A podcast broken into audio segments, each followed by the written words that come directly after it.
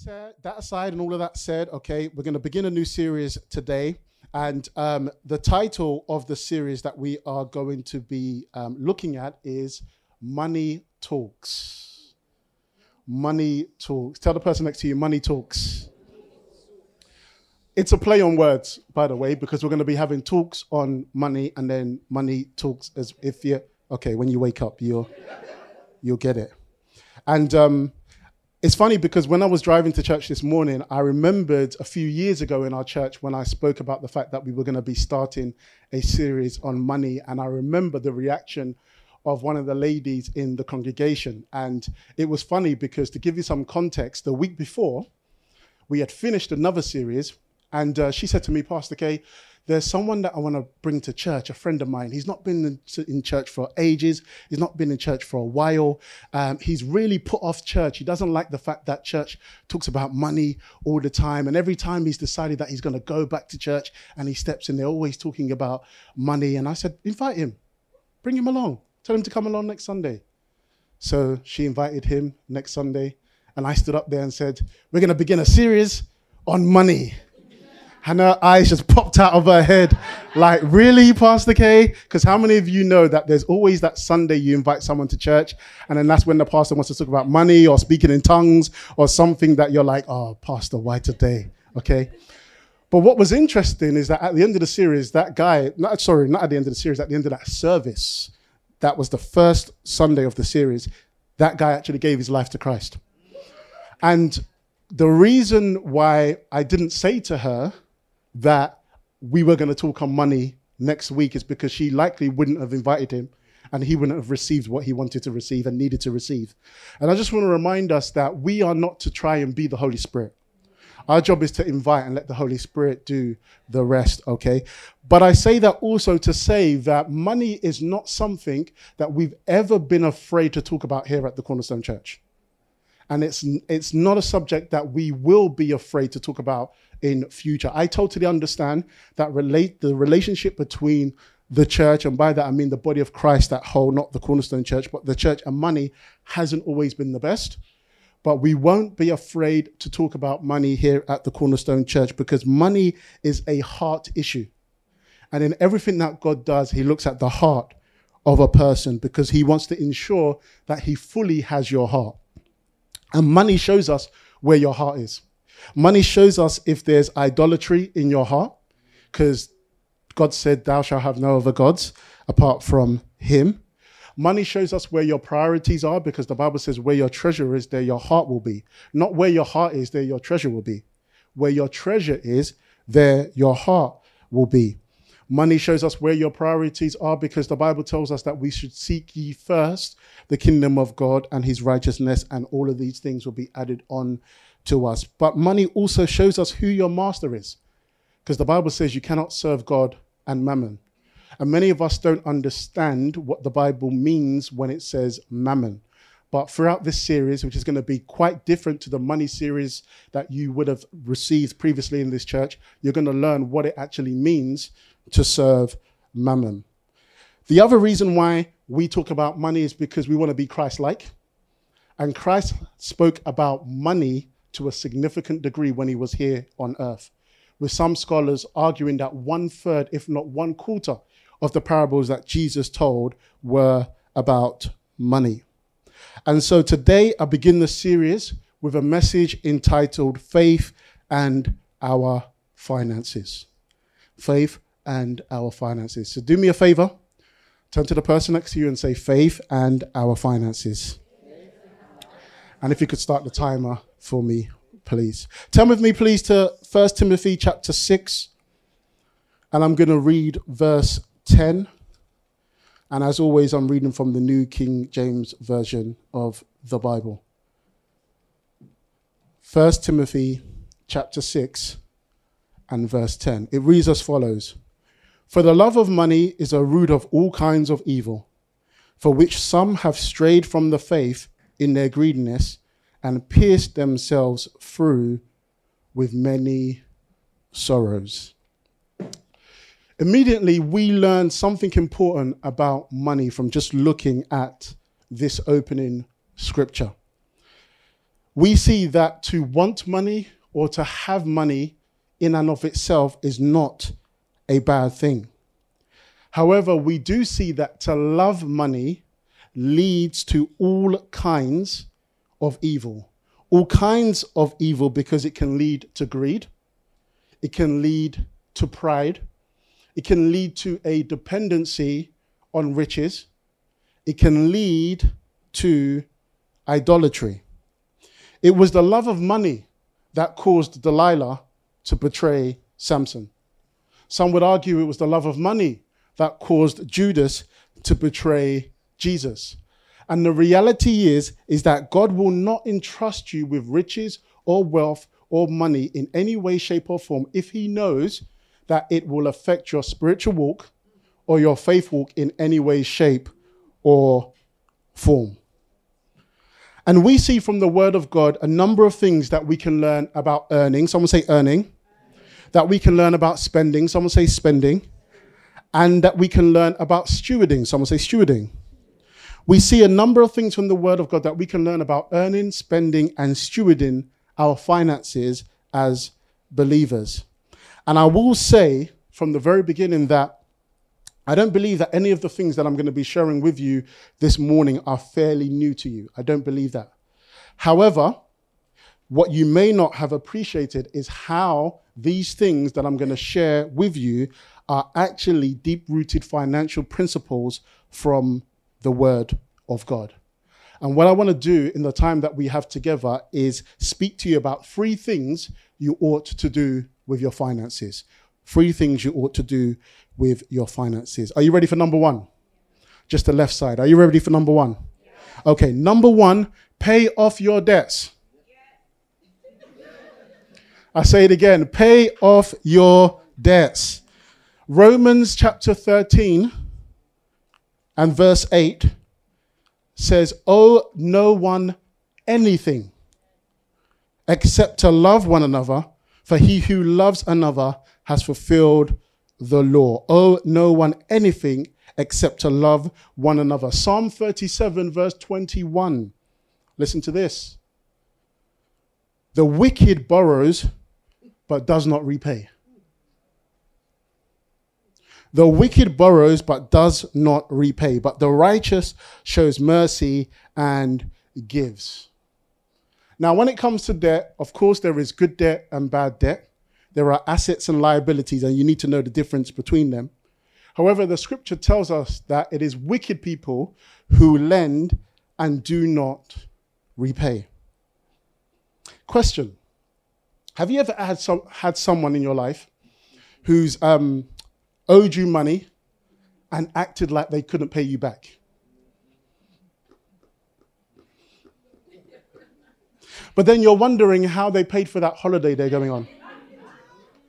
Or how is it that they're ordering everything on the menu that comes up to more than what they owe you as they sit across the table from you?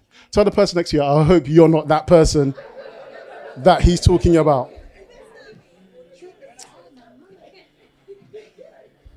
Lending isn't the issue, owing is the issue. If you borrow, pay it back. Pay it back on time because you can always come again and you can keep doors open. I remember several years ago, I borrowed some money from a friend and he asked me, How long is it going to take for me to pay it back? I said, Four weeks, but I intended to pay him back in two. And when I paid him back in two weeks, he said, Wow, not have you not just paid me back earlier than I expected, I didn't have to chase you down for the money that you owed me. And he said to me, Kunle, if you are ever in trouble again, you can always come to me because you have proven that you are faithful and honest with paying me back. And he said to me, There are some people that when I lend them money, I have to chase them down. And they don't understand that they've closed that door forever. And I understand because I've been on that side of the coin also, where I have lent someone money and they've said to me three weeks and three months later, I still haven't seen that money. And when you do that, you close those doors and you stop that opportunity from being there for you again in future. I always say that when you delay, when you are dishonest, when you cross the road, when you see that person coming, you close doors. And I always say to people, don't play with people's money. Pay off people you owe and be honest to your word. And if you can't pay when you said, call and explain. Explain to them, but don't ignore their texts. Don't pretend like you didn't see their missed call.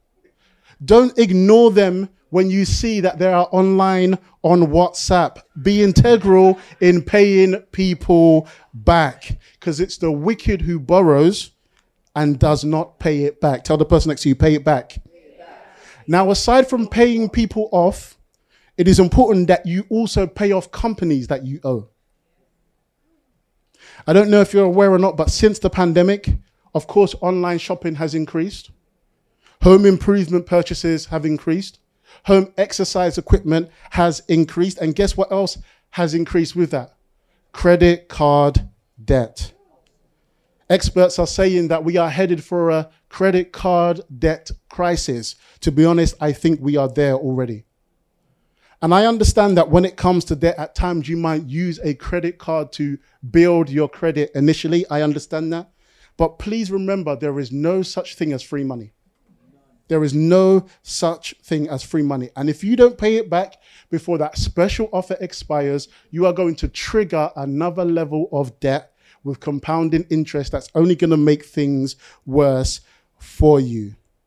So please, please, please be mindful of how you use them if you are using them and do everything you can. Put a plan in place to make sure that you can pay them off and avoid debt spiraling spiraling out of control. And I say credit card, but it applies to all forms of debt, including loans that you may have as well. Someone say pay off your debts.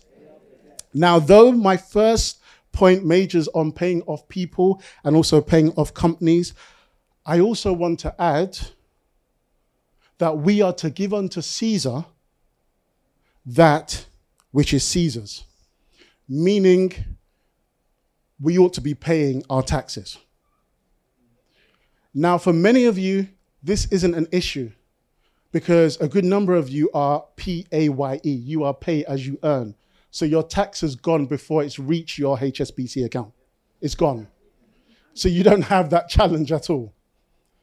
But for those of us who are limited company directors, for those of us who are self employed, for those of us who earn an additional income outside of our PAYE, we are expected to pay our taxes. And you guys are staring at me like I just blasphemed in here.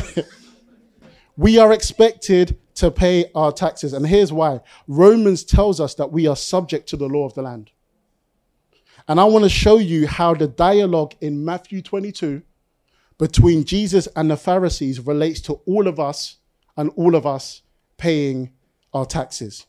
So turn with me to Matthew chapter 22 and let's read from verse 15 onwards. Matthew chapter 22 from verse 15. It says, Then the Pharisees went and plotted how they might entangle him in his talk. And they sent to him their disciples with the Herodians, saying, Teacher, we know that you are true and teach the way of God in truth. Nor do you care about anyone, for you do not regard the person of men. Tell us, therefore, what do you think? Is it lawful to pay taxes to Caesar or not? But Jesus perceived their wickedness and said, Why do you test me, you hypocrites? Show me the tax money. So they brought him a denarius, and he said to them, Whose image and inscription is this? They said to him, Caesar's. And he said to them, Render therefore to Caesar the things that are Caesar's, and to God the things that are God's. When they had heard these words, they marveled and left him and went their way. Just to give you some context to the scripture that we read in Matthew 22, the Pharisees are testing Jesus to see if it's lawful for them to pay their taxes. And Jesus says, Show me the tax money, which was a denarius. When he takes the, the denarius, on it is an, is an inscription of Caesar. Now, the Pharisees, who were a Jewish social movement, asked Jesus this question, not just because they were testing Jesus, but they actually did not want to pay their taxes to the Romans. On that denarius was an inscription, an inscription of Caesar, but also there was a word on there that would be translated as divine, as if to say the emperor was divine. And the Jews didn't like that. So they would try to find any way they could to get out of paying their tax money to the Romans. But Jesus says, hold on a second, whose inscription is on it? And he's like, well, if it's Caesar's inscription on it, then you need to give unto Caesar that which is Caesar's. Okay? In other words, you need to pay your taxes. And please note that when Jesus said this, he himself was submitting to the law of the land and he was leading by example to each and every one of us that we ought to pay our tax because not did he just pay his taxes in this scripture. If you go back and read Matthew 17 you will see that Jesus also pays his tax in that chapter as well. So Jesus paid his taxes and was an example for each and every one of us to do the same. Now question how many of you have a coin on you? Anyone have a coin on them? If you have a coin grab a coin. I know we live in a cashless society now but if you have a coin, just grab a coin, and um, it doesn't matter what coin it is. If it's one pence, if it's five pence, if it's a pound coin or a two pound coin, grab a coin. And when you grab that coin, and for those of you watching online, you can grab a coin as well. We're going to put a coin up on the screen as well.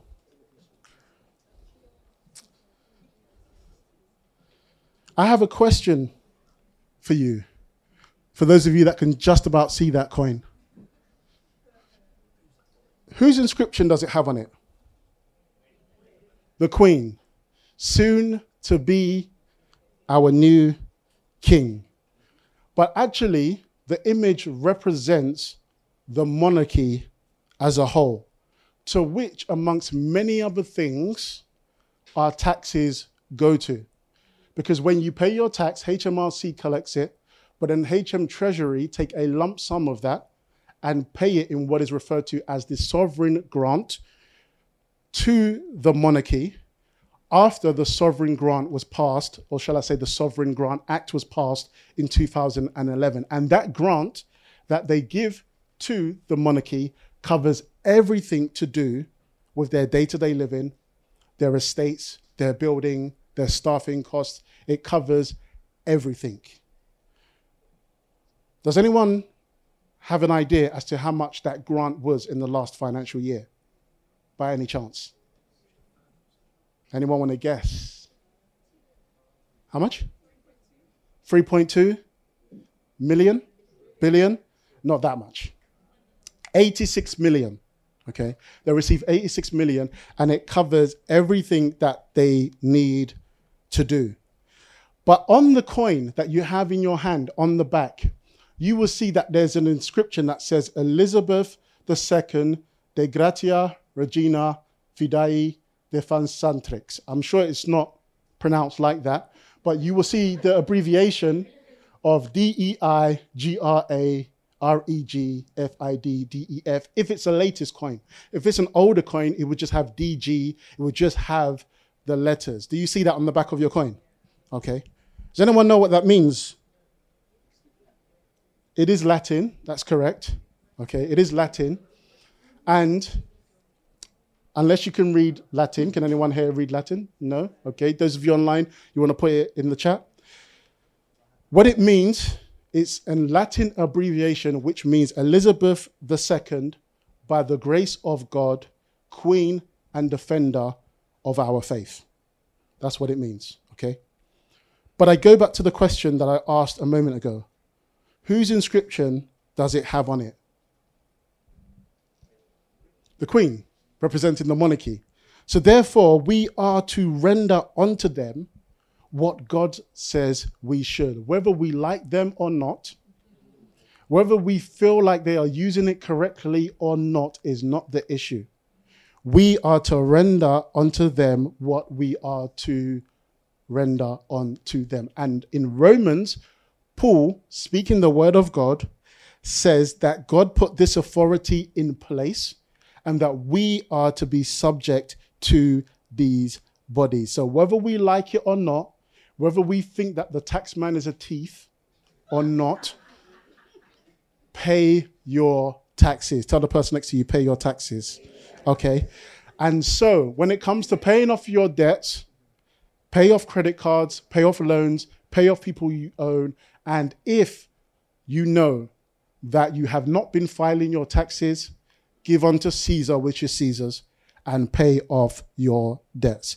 Okay, number two, second point today save and live within your means.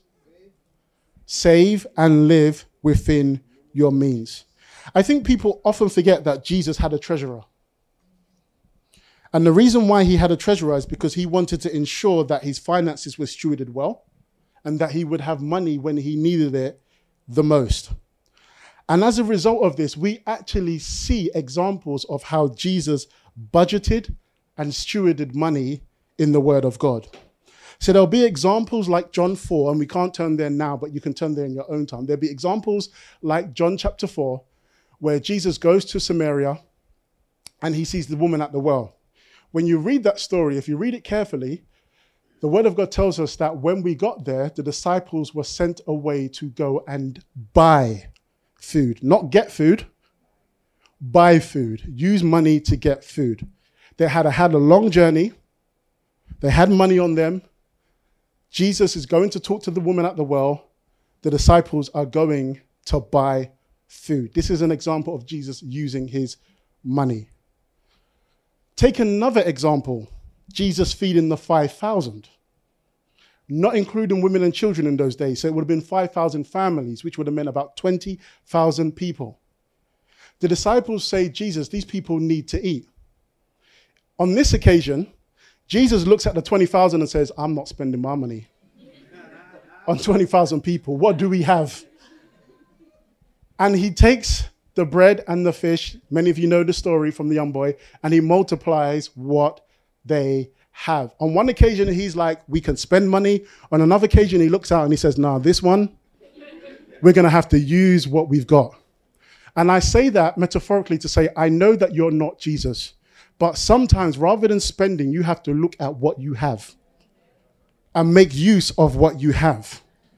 I like to make a joke and this joke is directed to the women. Yeah, I'm sorry. I just put it out there. I like to say, men, we recycle shirts, women buy dresses. And women, you know what I'm talking about. You bought a dress that you planned to wear to that wedding that you didn't wear because it didn't go with the green shoes, and it's still in your cupboard 10 months later, and you can't return it because it's past the return date, and you say you plan to wear it, but it joins the other clothes that still have tags on it. Don't worry, it's okay. We still love you. No judgment. It's okay. It's all right. I remember going to a wedding one week. I had four weddings in one week. Four weddings in one week. And I remember I was going to see some of the same people at at least two of those weddings. And I said to them up front, I said, listen, I ain't got time. You see this same suit? Okay? You're going to see it again this week.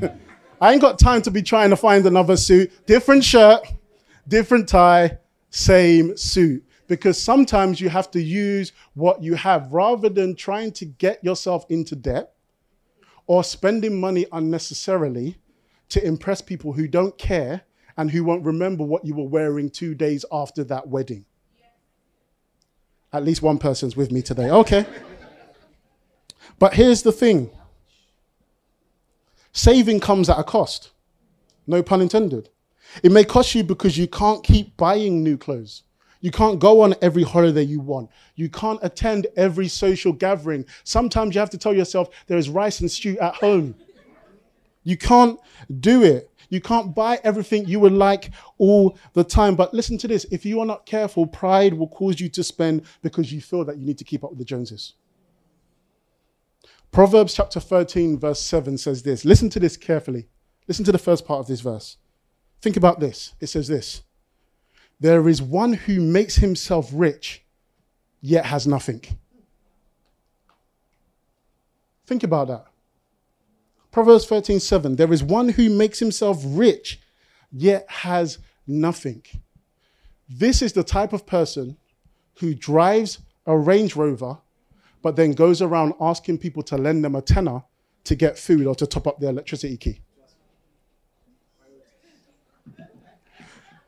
Make themselves rich, yet has nothing because they want to keep up with the Joneses. The second part of that verse says, And there's one who makes himself poor, lives within his means, yet has great riches. I don't know about you, but my scripture, the word of God, in my Bible, says in Proverbs 10:22, the blessings of God make one rich and adds no sorrow to it. It's one thing to buy a car, it's another thing to maintain it. When I bought my Audi convertible, a friend of mine said to me, The problem is, Kunle, is not buying an Audi. He said, The problem is, is that Audi parts sometimes cost more than the car itself. It's one thing to buy it, it's another thing to maintain it. And I want to encourage you to learn and save, and sorry, to learn to save and live within your means. Now, me personally, I'm frugal. I'm not stingy, I'm frugal. I give money away. Okay? I do. In fact, many of you may not know, but one of the spiritual gifts listed in the Bible is giving. There is something called the gift of giving. That comes up as number one every time I do a spiritual gift test. Okay? So I'm frugal. I'm not stingy. I give money away. My wife can testify to that. She's saying amen. She's enjoying the fruit of my labor. Okay? But I will tell you, I make the most of what I have. And I'm the type of person that until this black t shirt confuses you and you don't know if it's gray or charcoal or if it's fashion or not, I ain't getting a new one, okay? I am that type of person. In fact, talking about my convertible, I ran my old convertible into the ground. Do you know when I decided to get a new car? Only after the reverse stopped working. And even then, I still drove it with the reverse not working. And I would forget. And every time I would forget and try to go into reverse and it wouldn't work, I'd have to turn off the car and leave it for 20 minutes. And I would forget. And I remember I would drive and I would do a U turn. And you know when you don't fully do the U turn and you need to reverse back a bit? And I'd try to reverse and I'd be like, oh, damn. I'd have to put my hazard lights on and switch off the car. And I remember, for me, this was the final point. For me, I remember I went to a wedding and we were rushing to get into the to the reception, and people were asking, "Any space in your car?" I said, "Yeah, I got space. Jump in with me." And they jumped in, and I forgot the reverse wasn't working, and I turned into a small road, thinking I could reverse back out, and my car said, "Not today, Kunle." And I was blocking other cars from getting onto that road and the main road, and I had to apologize to the people in the back and say, "Don't worry, by the grace of God, we'll get there." but I had to switch off the car. But I ran that thing to the ground. I'm sure I was using the iPhone 6 like up until a few years ago. And people would say to me, like, Kunle, you need a new phone. And I'd say, listen, can I make calls on this one? Can I receive calls? Can I send texts? Okay, fantastic. I'm not a photographer. I don't need a fantastic camera. Okay, as long as I can make calls and receive calls. That's the type of person I am. But I do treat myself from time to time. And one thing I do do, which I encourage you to do, is save for where you're going. Save for your future not just a rainy day. I'm a big saver. In fact, the last time we had a finance class, someone was speaking to me, and my wife spoke to me about this as well. And I was telling them I had a marriage fund set up where I would save towards my wedding day and my marriage when I was as single as they. Not when I was dating, not when there was someone in the picture, when I was as single as they. Because if you wait for the things that you are praying for to arrive before you prepare for them, you're in trouble in any phase of your life, not even just finances. If you say you want to get married and you're not preparing for that and you're waiting for the person to come, it's too late. You start preparing now. And one of the reasons why I had a marriage fund, and I'm not saying this because I'm trying to be mean to people that might be here today, I'm just saying I know me. Okay. And I understand that everyone's situation is different. But the reason why I put funds aside for my wedding day and for my marriage is because I didn't want to get to the place or space or time where I find the person that's right for me, then I have to wait six years to get married to them. That's just me personally. I wanted to be in a position where I could control circumstances, where I know that actually, as long as I know this person is right for me, then I'm in the position to choose whether it's going to be a year, two years, or three years because I've got the funds there. And as I said, I'm not saying this because because I'm trying to be mean. I know everyone's situation is different. I've been there before. I've had loans taken out before to pay my rent, so I've been there. But thankfully, I've come from that to a place where I can save for my future. And I encourage you to do the same. Don't just save for a rainy day, save for where you are going as well. Save and live within your means. Pride will tell you everyone has got this, everyone has got that. Yes, you may desire it, but please know who you are. Please know what you can and you cannot afford. Your value is not in things, it's not the brand you wear, it's the brand that you are. Okay? Therefore, your confidence cannot be in material things. There's a saying that says, pay yourself first. I say, pay yourself second. Why? Because in that same Matthew 22, verse 21, Jesus said, render to Caesar the things that are Caesar's. Then he says, to God, the things that are God's. So, in other words, pay your tithes. Yes, I use the T word. Pay your tithes and then put some aside for yourself. I don't care if it's 10 pounds. I don't care if it's 100 pounds. I don't care if it's one pounds. Get into the habit of saving. Get into the habit of putting something aside every time you can. And Jesus said that we should render unto Caesar which is Caesar's and unto God which is God. And by the way, Jesus didn't use the word pay in the scripture. He didn't say pay unto Caesar that which is Caesar's and unto God which is God's. He doesn't use the word pay, he uses the word render. The reason why he uses the word render, because render means to serve or to give freely. The tithe is not yours, it's his. So he's not asking you to pay it, he's asking you to give it back to him. Someone say, save and live within your means. And my third point this morning, in terms of what we should do with our finances, is simply invest it. Someone say, invest it. Now, I'm not a financial advisor, so I'm not going to tell you specifically where to invest it. However, there are three areas you should invest in. And these three areas are as follows. Number one, invest in your financial intelligence. Invest in your financial intelligence. Now, for time purposes, we won't go there today, but in your own time, go and read Genesis 23, verses 1 through to 4 in that scripture, you will see that Abraham bought property to lay his wife to rest. And in fact, when you read the word of God, you see that many people bought and fought for land in the Bible. Now, I'm fully aware that today we don't just buy land and property alone for funerals alone, but actually we may do so as an investment.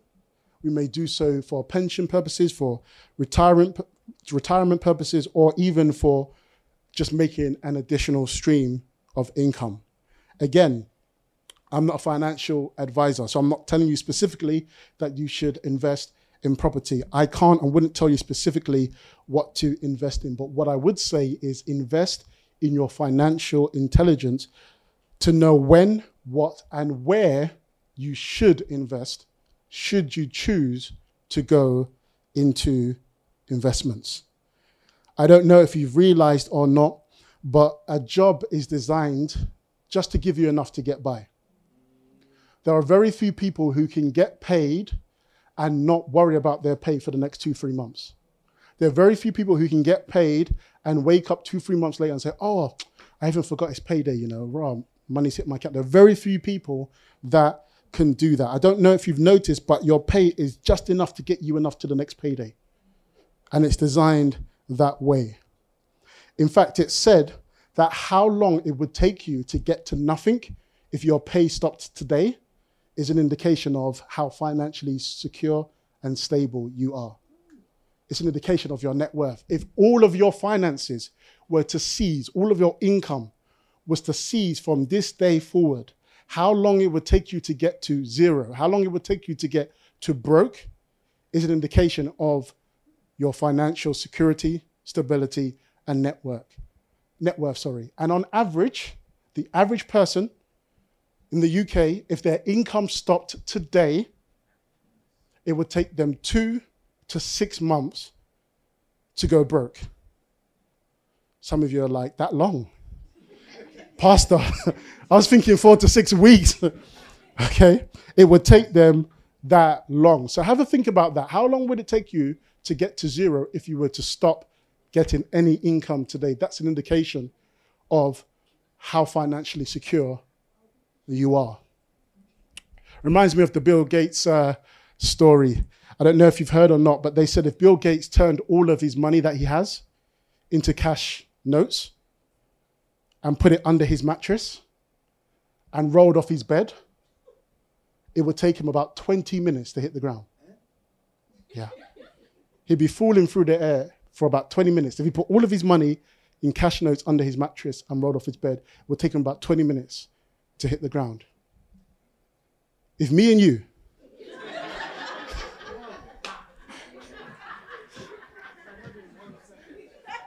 if we turned all the money that we have into cash notes and put it under our mattress, some of us will break the Guinness World Record. How quickly we hit the ground. Now, I understand not everyone is called to entrepreneurship. I understand that.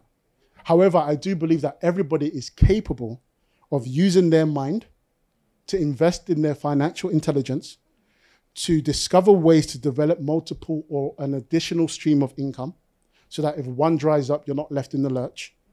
But even failing that, I believe that everybody can invest in their financial intelligence to know how to increase their income, even within the workplace, and or lower their outgoings.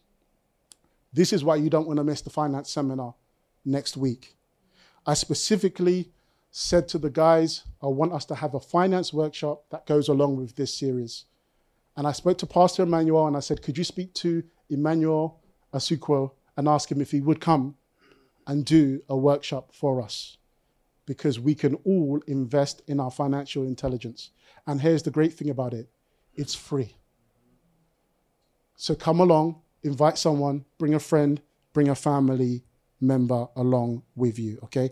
Invest in your financial intelligence. Number two, invest in your spiritual and personal growth. Invest in your spiritual and personal growth. Hosea chapter 4, verse 6, well known common Bible verse. It says, My people are destroyed for lack of knowledge. This is where we stop reading the verse when we read it. But actually, it says, Because you have rejected knowledge, I also will reject you from being priest for me. Because you have forgotten the law of your God, I also will forget your children. I like to say that we live in a generation that loves to spend on material things above mental things. But the Bible says that God's people perished for the lack of knowledge, not because it wasn't there, but because it was rejected. The knowledge is there. We just have to be willing to invest in the knowledge to grow our minds more than we do material things alone. I always say, please don't be the person who is happy to pay three, four figures for clothes, for shoes, but would never invest that in a conference or a seminar or a workshop for your own personal growth and development. I remember a number of years ago, I went to a university um, to speak. And at the end of my talk, I was talking about relationships. And at the end of my talk, I remember advertising another relationship seminar that I was going to be doing. And somebody asked me, How much does it cost? And I said, Oh, it's, it's £20 per person. And one of the students, a lady, stood up and said, 20 pounds for a seminar. That's a bit much, isn't it? And I said, You're right. How much are your shoes? And she said, Oh, yeah, yeah, cool. and she sat back down because we're always quick and happy to pay big money for material things. But when it comes to investing in our mind, we think twice, and it should never, ever be that way. Invest in your spiritual and personal growth. And number three, my final point today invest in others. Invest in others. Aside from the areas in which we are to steward our finances, we know we are to give unto God, but we are also supposed to invest in others by giving to those in need. And that is one of the best investments you could ever make. Proverbs 19, verse 17 says, He who has pity on the poor lends to the Lord, and He will pay back what He has given. I don't know about you, but if there's anyone you wanted to lend to, it would be God. Because He gives it back with great interest in every area of your life and in areas and things and ways that money itself cannot buy. But he also loves when we don't just give to the poor, but we give to those who are in need. And the thing is, you never know those who might be in need. In Matthew 25, the people said, Jesus, when did we see you without clothes? When did we see you sick? When did we see you, you know, suffering? And Jesus said, The least you did for one of these, you did unto me. When we do it unto others, we are doing it unto God. There's a saying that charity begins at home. And giving to those in need could, be, could mean giving to your family. It could be mean giving to your brothers, giving to your sisters, giving to your parents. The Bible says that we are to honor our mother and our fathers. And I don't say this to, to show off, but I'm not preaching to you anything I don't do. My mother is sitting right there. She will tell you, I'll ask her, is there anything you need? Is there anywhere you're going? Is there anything you need money for? Charity might start with your family. From there, it might be friends. It might, your bro- it might be your brothers and sisters in Christ. But we are to give to those in need. And God loves it when we give generously. Now, you might be thinking, that's great, Pastor, but I'm not working. So I can't pay off my debts. I can't give to others. It's tough right now. And I understand depending on what category you fall into. And I say what category you fall into because one, we don't want you to suffer in silence. So if you are really struggling, please do let us know because we would love to help where we can. Okay, if you are really struggling, that means struggling to pay your bills, struggling to put food on your table. And I make that disclaimer because we said that as a church last time, and someone came up to us and was asking us if we could invest in their business investments. I said that's not what we meant when we said if you're suffering. Okay, so if you are really you know, finding it challenging, please do not suffer in silence. I'm fully aware as well that, there are some people who are not able to work due to illness, due to disabilities and the like, and that there is support through government schemes for that. I'm fully aware of that. But then I also know that there are some people who are just not putting in the work that they need to to gain the work that they ought to.